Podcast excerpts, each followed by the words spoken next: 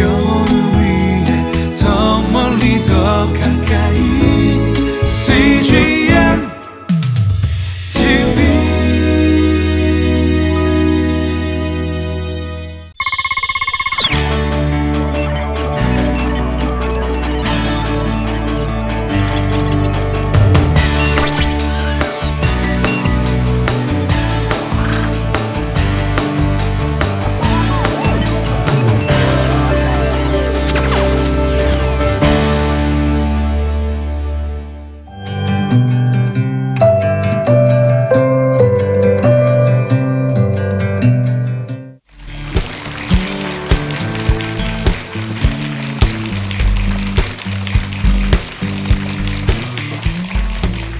안녕하십니까 아세아나 신학대학교 기독교 교육 상담학과 학과장 전병철 교수입니다.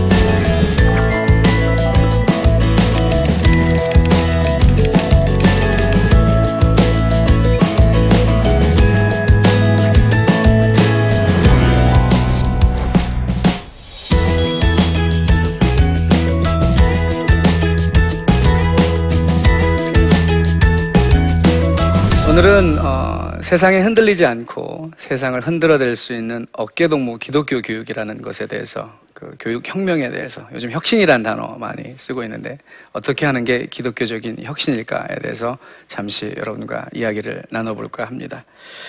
먼저 그러기 위해서 어떤 한 젊은 성공한 사람의 이야기를 나눠볼까 합니다. 어떤 사람이 굉장히 성공한 사람입니다.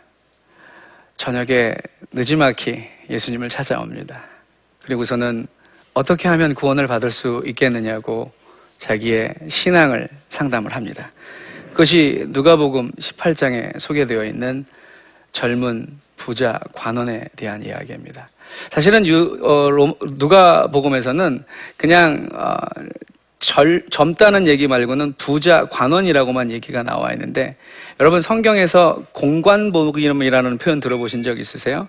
예, 마태복음, 마가복음, 누가복음, 요한복음을 이게 공관복음이라고 하는데 같은 이야기들을 저자가 다르기 때문에 조금씩 다른 관점에서 이야기한 것들을 살펴본다 볼 수 있다고 해서 공관복음이라고도 부릅니다. 누가복음에는 부자 관원이라고 나와 있는데 같은 이야기가 마태복음 19장에는 젊은 관원이라고 나와 있습니다. 그래서 요약해 보면 사람이 젊지요. 그죠? 그리고 부자입니다. 돈 많죠. 그리고 영향력 있는 관원이니까 정치인 같아요. 오늘날로 치면. 30대인데 어, 재산도 많고 어, 시의원 정도 된다고 생각해 보시면 될 것 같아요.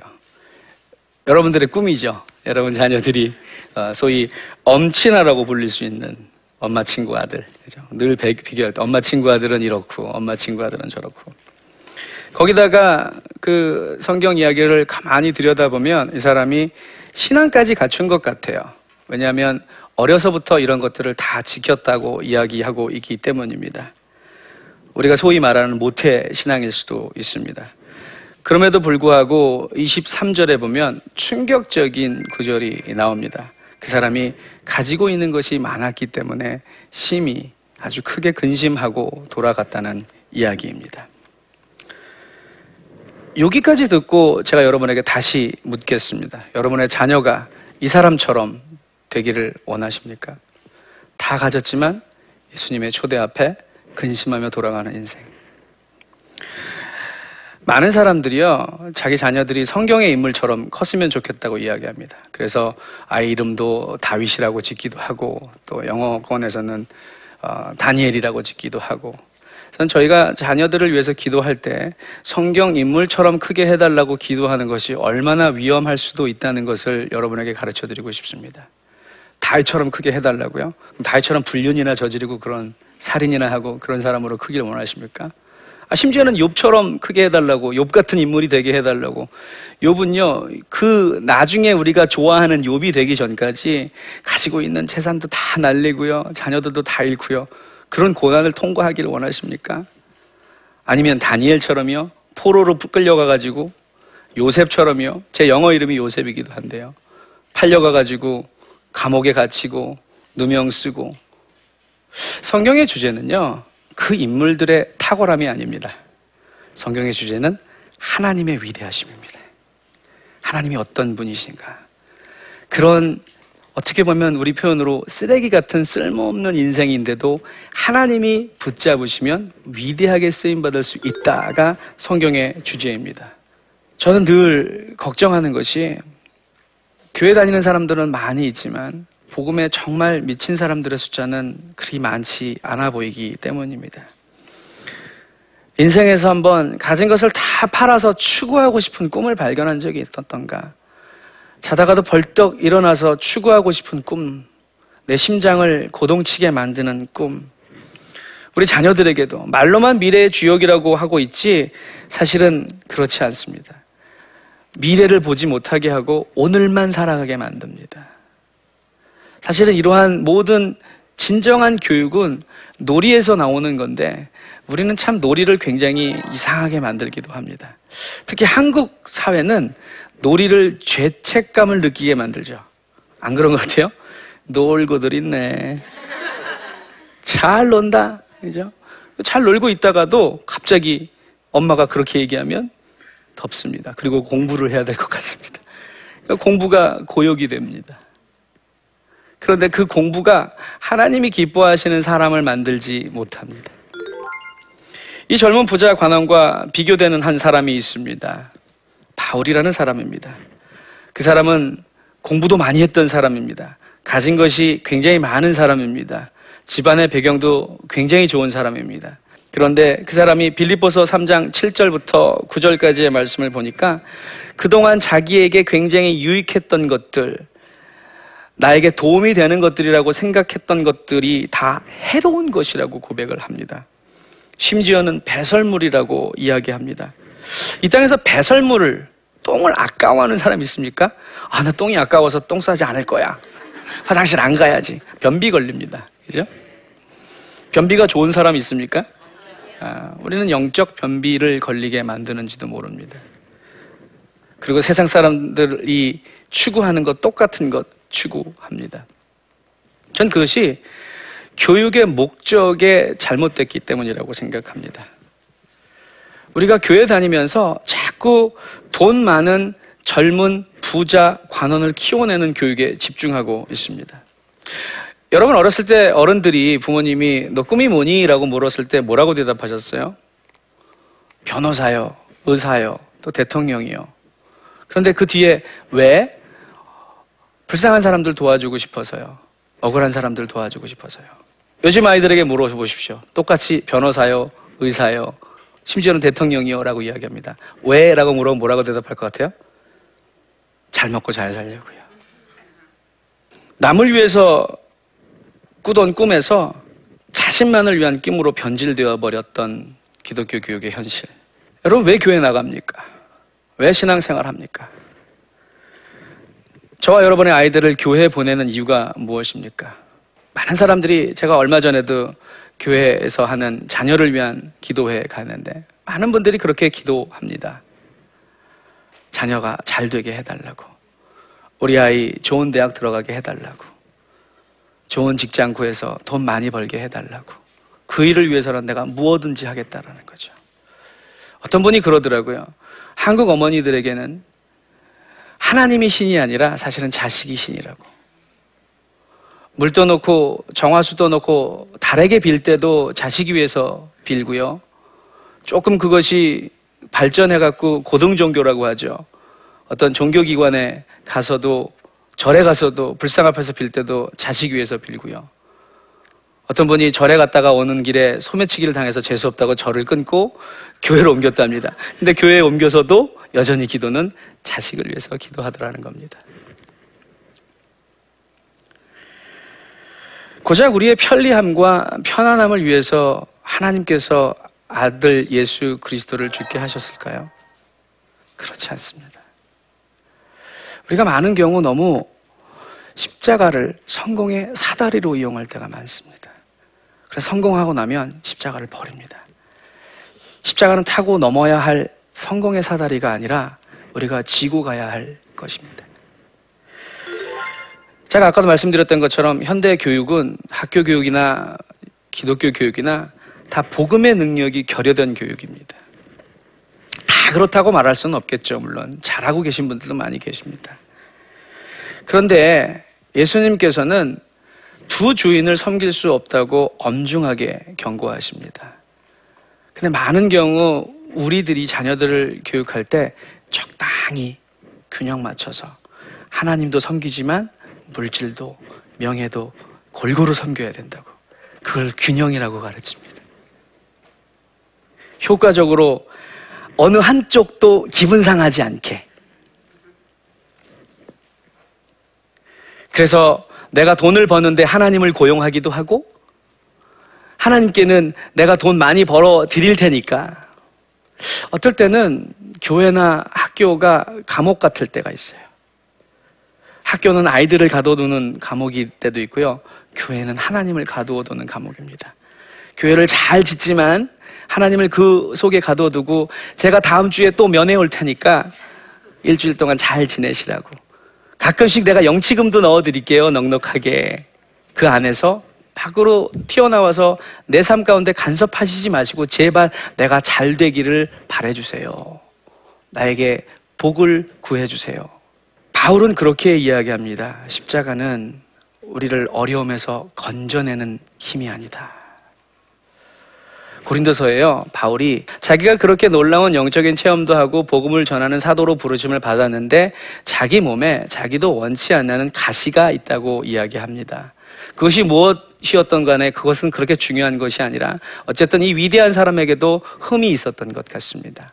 이 사람이 그렇게 기도합니다. 하나님, 내게서 이 가시를 제거해 주시면 내가 더 열심히, 더 효과적으로 하나님 나라를 위해서 쓰임받을 수 있을 것 같습니다. 라고 세 번이나 기도한답니다. 근데 세 번 다 거절당합니다. 심지어는 세 번째에는 내 은혜가 내게 족하도다. 어쩌면 꾸지람 같은지 모릅니다. 근데 갑자기 바울이 헷가닥했나 봐요. 이제부터 나는 내 강함이 아니라 내 연약함만 자랑하기로 했다. 왜냐하면 내 연약함이 더 드러날수록 내 안에 계신 그리스도의 강력함이 드러나기 때문이다. 그래서 존 파이퍼라고 하는 목사님은 그 본문을 가지고 위대한 연약함이라는 설교를 하신 적도 있습니다. 그것처럼 그래서 존 파이퍼 목사님이 그 설교에서 결론을 내리시기를 십자가의 능력은 우리를 건져내는 능력이 아니라 견뎌내게 하는 능력이다라고 얘기합니다. 저는 기독교 교육이 우리에게 십자가를 타고 넘어서 내가 원하는 것을 취하는 그런 성공의 사다리 교육이 아니라 우리를 역경을 넉넉히 그리스도가 공급하시는 힘으로 말미암아 통과할 수 있고 견뎌낼 수 있는. 그래서 예수께서 다시 이 땅에 오실 때 혹은 우리가 천국에 가는 날에 하나님 앞에서 칭찬받는 신앙 잘 버텼다 잘했다 라고 하는 칭찬받는 신앙으로 키우는 것이 기독교 교육이라고 생각합니다. 근데 이 일들을 우리가 너무 쉽게 생각하고 일주일에 한 번밖에 없는 교회에다가만 다 떠맡기고 있다는 것입니다. 한 번은 어 제가 미국에 있을 때 무비 가이드라고 하는 헐리우드에서 그 영화를 평론하고 평가하는 그런 어, 귀한 기관이 있습니다. 기독교인들이지만 자신들이 기독교인이라고 밝히지 않고 좋은 영화 만들어 달라고 이야기하는 그런 단체입니다. 그 기관이 한 번은 어, 미국의 청소년들이 태어나서 고등학교를 졸업할 때까지 약 한 17년 혹은 18년 정도 동안 어떤 기관이 이 아이들의 가치관 형성에 가장 많은 영향을 끼치는가 조사를 해봤답니다. 그랬더니 이렇게 교회에서 18년 동안 보내는 시간이 평균 800시간이더랍니다. 그리고 가정에서 부모님과 보내는 시간이 2000시간이더랍니다. 미국은 고등학교까지 의무교육이라서요, 유치원에서부터 고등학교까지 보내면 13년인데 13년 동안 학교에서 보내는 시간이 11,000시간 정도 되더랍니다. 평균적으로. 그리고 나머지 시간, 엄청난 시간, 보이시죠? 6만 3천 시간입니다. 정확하게. 미디어와 보낸답니다. 누가 우리 아이들을 키운다고요? 뽀로로가 우리 아이들을 키우는 거예요. 우리 아이들의 손에서 스마트폰을 뺏을 수 있다고 생각하십니까? 없습니다. 저는 스마트폰을 뺏는 것이 중요한 것이 아니라 그 스마트폰과 그 미디어 영역을 그리스도 예수의 피 묻은 복음으로 구속해서 우리 것으로 만들어서 활용할 수 있어야 된다고 생각합니다. 그 일을 가능하게 할 수 있는 기관이 바로 가족입니다. 기독교 교육 헌장이라고 불리우는 신명기 6장 4절부터 9절까지의 말씀이 있습니다. 들어라 이스라엘아 라고 하면서 시작하는 말씀인데 그 이야기를 많은 사람들이 자꾸 교회 지도자들에게, 목회자들에게, 교사들에게 주어진 말씀이라고 생각하고 목사님, 전도사님, 선생님 이렇게 나와 있잖아요. 우리 아이들에게 이렇게 가르쳐 주세요. 사실 신명기 6장 4절부터 9절까지의 말씀은 남이 아닌 부모들에게 주어진 하나님의 명령입니다. 먼저 부모된 여러분들이 이 하나님을 사랑하는 그 사랑을 여러분 마음판에 새기고 그것을 다음 세대에게 전해주십시오라고 하는 이야기입니다. 그때 미디어 교육의 중요성도 이야기합니다. 이 귀한 메시지를 손목에 메고 이마에 써붙이고 문설지에도 써붙이고 그 당시로는 최고의 미디어 교육일 것입니다. 그 일들을 어디서부터 시작하라고요? 가정에서 시작하라는 겁니다. 다음 세대의 신앙교육뿐만이 아니라 미래 교육은요, 학교가 아니라 교회가 아니라 가정으로 다시 돌려보내야 합니다. 그렇다고 해서 주일학교가 없어져야 된다는 것은 아닙니다. 주일학교의 기능은 그 부모님들을 잘 코칭하고 섬겨드려서 부모로 하여금 다음 세대들에게 이 신앙을 전수할 수 있도록 챔피언으로 만들어드리는 일입니다. 부모님들은 뒤로 물러서는 관객이 아니라 부모님이 챔피언이 되셔야 되는 것입니다. 그러기 위해서 이 부모님들을 전문적으로 교육하기 위해서 제일 중요한 것이 교회 학교의 교사들의 전문성을 키워야 합니다. 여러분, 1 더하기 1 더하기 1은 몇이죠? 3이죠. 이 아주 간단한 수학 공식을 가르치기 위해서 초등학교 선생님이 되려면 몇 년이 걸리는지 아세요? 최소한 5년이 걸립니다. 4년 대학을 나와야 되죠. 1년 동안 수습교사를 하고 나서 교사 임용이 돼야지 이 1 더하기 1 더하기 1은 3이라는 아주 심플한 누구나 알 수 있는 상식적인 걸 가르칠 수 있는 교사가 됩니다. 그런데 혹시 여러분 1 더하기 1 더하기 1은 1이라는 사실 들어보신 적 있으세요? 그것이 기독교에서 얘기하는 삼위일체의 놀라운 비밀입니다. 그죠? 이 놀라운 비밀을 가르치는 주일학교 교사가 되는 자격이 뭔지 아십니까? 너 시간 많지. 너 애들 좋아하지. 저는 질문을 좋아하는데 여러분 질문해 보겠습니다. 여러분 아이들이 다니는 학교의 교장 선생님이 시간이 많고 애가 좋다, 애가 애를 좋아한다는 이유만으로 교장 선생님이고 여러분 아이들을 가르치는 담임 선생님이 어떤 교육도 받지 않고 전문성도 갖추지 않았는데 그냥 애들만 좋고 시간이 많이 남아 돌아서 선생님이 됐다고 한다면 그 학교에 여러분의 자녀를 보내시겠습니까? 기독교 교육에서 강조하는 것 중에 하나가 하나님의 형상을 회복시키는 일입니다. 하나님의 형상 중에 성품 중에 하나가 창의성입니다. 하나님이 창조주 하나님이시잖아요. 근데 이게 창의성들은 다 놀이에서부터 비롯됩니다. 인류 최초의 학습은 놀이였습니다. 그런데 그것을 노동처럼 지겨운 일로 만들어버린 것이 인간의 죄입니다. 저는 지금도 배움을 힘들게 만드는 모든 것들은 다 죄라고 생각합니다. 배우는 게 얼마나 재밌는데요. 재수 없죠? 공부가 재밌다고. 그런데 복음의 능력을 깨닫고 나면요. 얼마나 재밌는지 모릅니다. 우리의 창의성과 관련된 모든 영어 단어는요. 다 플레이라는 단어를 씁니다. 악기를 연주할 때요. 피아노를 연주한다. play the piano라고 얘기하죠. 운동을 할 때도요. play soccer라고 얘기하지 work the soccer라고 얘기하지 않습니다. 요즘 우리나라에서 잘 나가는 손흥민 선수, 축구 선수죠. 축구로 밥 벌어먹고 살죠. 그래도 I work the soccer라고 얘기합니까? I play the soccer입니다. 그렇게 노는데 내가 즐거워서 하는 일이 내 먹거리까지 해결하면 그것을 천직이라고 하는 겁니다. 그래서 교육은 지금 아이들이 해야 되는 일, 하고 싶은 일, 앞으로 어, 지금 하고 있는 일, 이 세 가지를 일치하게 만들어주는 일이 교육입니다. 그래서 아이들에게 억지로 무슨 일을 시키는 것보다는 즐거워하는 일들을 찾도록 만들어주는 것이 부모의 역할입니다. 신앙교육도 마찬가지입니다. 억지로 하나님을 사랑하라고 자기도 억지로 사랑을 하고 있- 있고 그러면 그것이 폭력이 됩니다. 그래서 그 일들을 다시 가정으로 가지고 와서 부모가 아이들과 눈을 마주치고 저는 어, 나중에 한국에 한번 모시려고 하는데 하루에 15분이면 침상머리 교육을 통해서 자녀들과 회복되어 관계가 회복되어지고 자녀들에게 신앙을 물려줄 수 있는 놀라운 방법을 소개한 분이 있습니다. 결론을 내려야 될 것 같습니다. 저와 여러분이 하고 있는 학교 교육뿐만이 아니라 기독교 교육이 과연 우리 아이들을 하나님이 기뻐하시는 그리고 하나님이 유용하게 사용하시는 그런 놀라운 하나님 나라의 일꾼으로 키워가고 있는지 아니면 이 처음에 이야기했던 것처럼 젊고 유능하고 부자이지만 하나님이 쓰실 수 없는 근심 많은 인생으로 키워나가고 있는지 한번 심각하게 고민해 볼 필요가 있다고 생각합니다. 답은 이제 저와 여러분이 찾아가야 할 것이라고 생각합니다.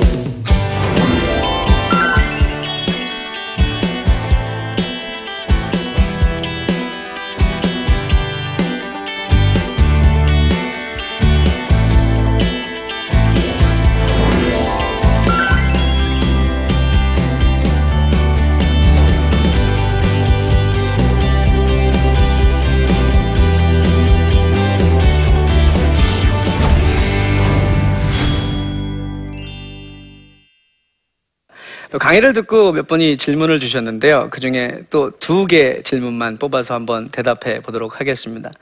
가정과 교회에서 아이를 잘 교육한다고 해도 학교와 세상에서 지내는 시간이 많다 보니 세상을 흔들지 못하고 도리어 흔들릴까 걱정이 됩니다.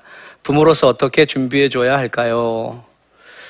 참 이건 아이를 키우고 있는 저도 큰 고민거리이기도 합니다. 아, 그런데 이 시간 싸움에서 이겨야 된다고 생각합니다. 저는 그래서 저는 흔히 이 12번의 여름이라고 하는 표현을 사용하는데요.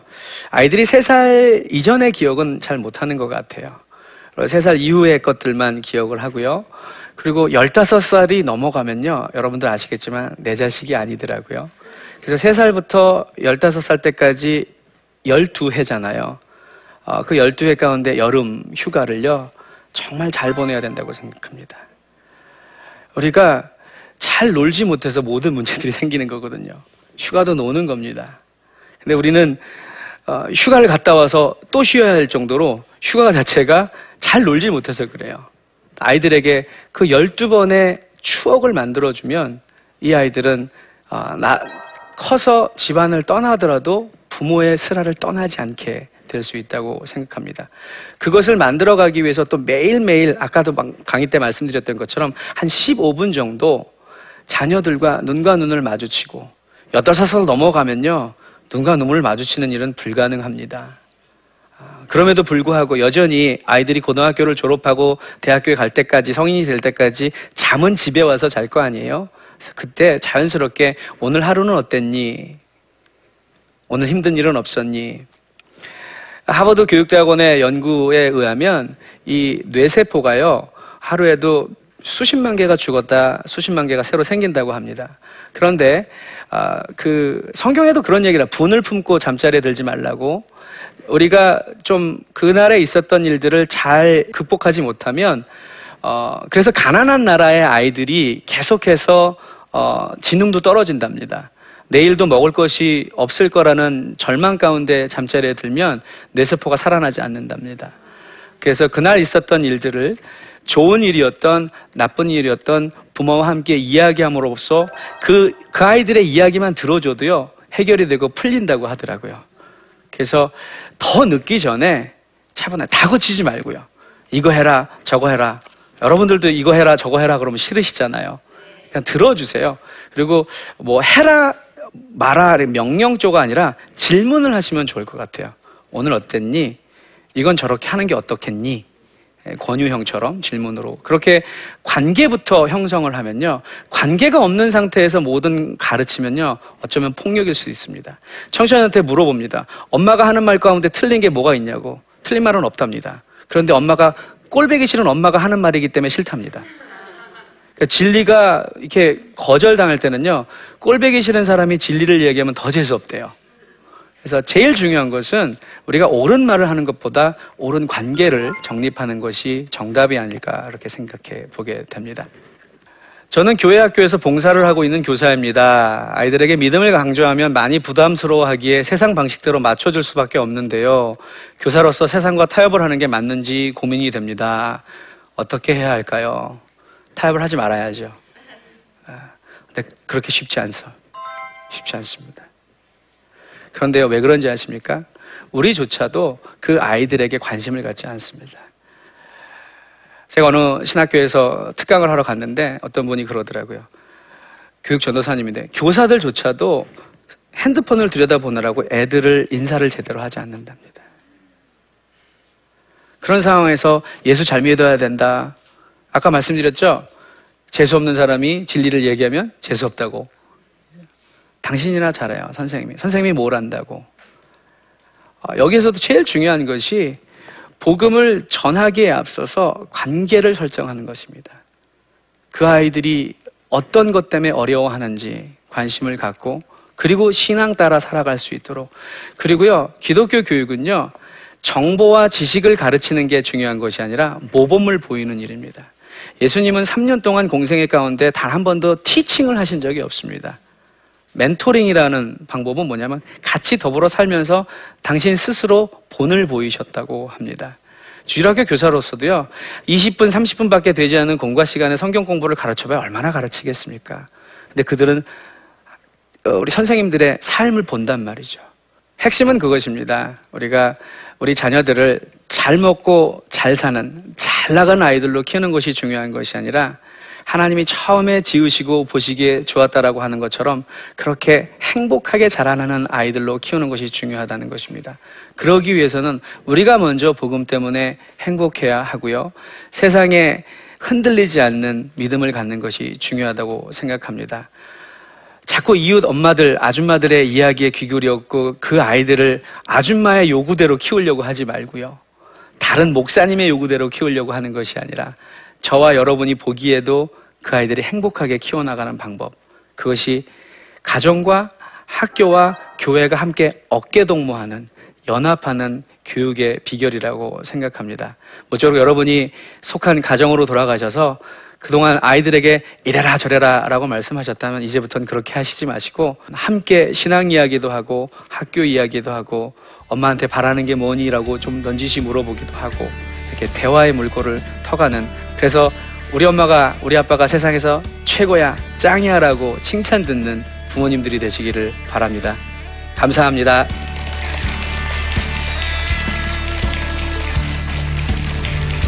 안녕하세요. 저는 바램 감성소통연구소 주민관 대표입니다. 소통은 행복이라는 작은 씨앗과 같습니다. 소통을 통하여 너와 내가 하나 되는 진정한 힐링을 얻고 행복한 삶을 유지할 수 있게 되는데요. 똑같은 소통이라도 사람을 살리는 진짜 소통과 사람을 죽이는 가짜 소통이 있다는 사실 알고 계십니까? 이 두 가지의 차이점에 대해서 정확하게 짚어보고 행복을 만드는 감성 소통에 대해서 나침반에서 함께 이야기 나누고자 합니다. 나침반 많이 시청해 주시기 바랍니다.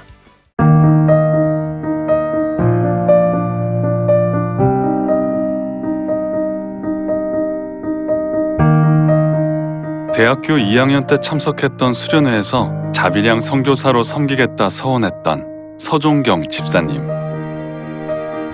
바쁜 삶을 살다 보니 하나님께 드렸던 서원은 어느새 잊혀져 버렸습니다.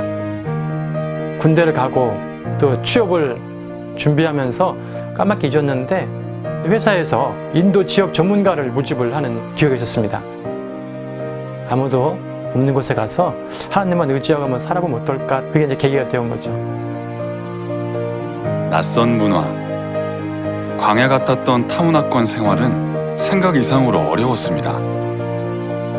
CNTV의 위력은 저희 생각한 것보다 큰 것 같습니다.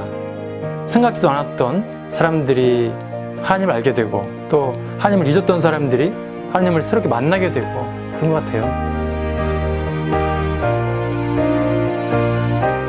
아침 저녁으로 하나님의 인도하심을 구하고 또 하루의 삶을 돌아보면서 CGN TV를 좀 더 많이 보게 되었어요.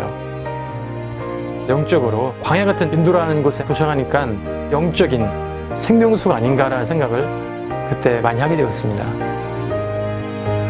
갈급했던 그곳. 서종경 집사님과 CGN TV는 함께했습니다.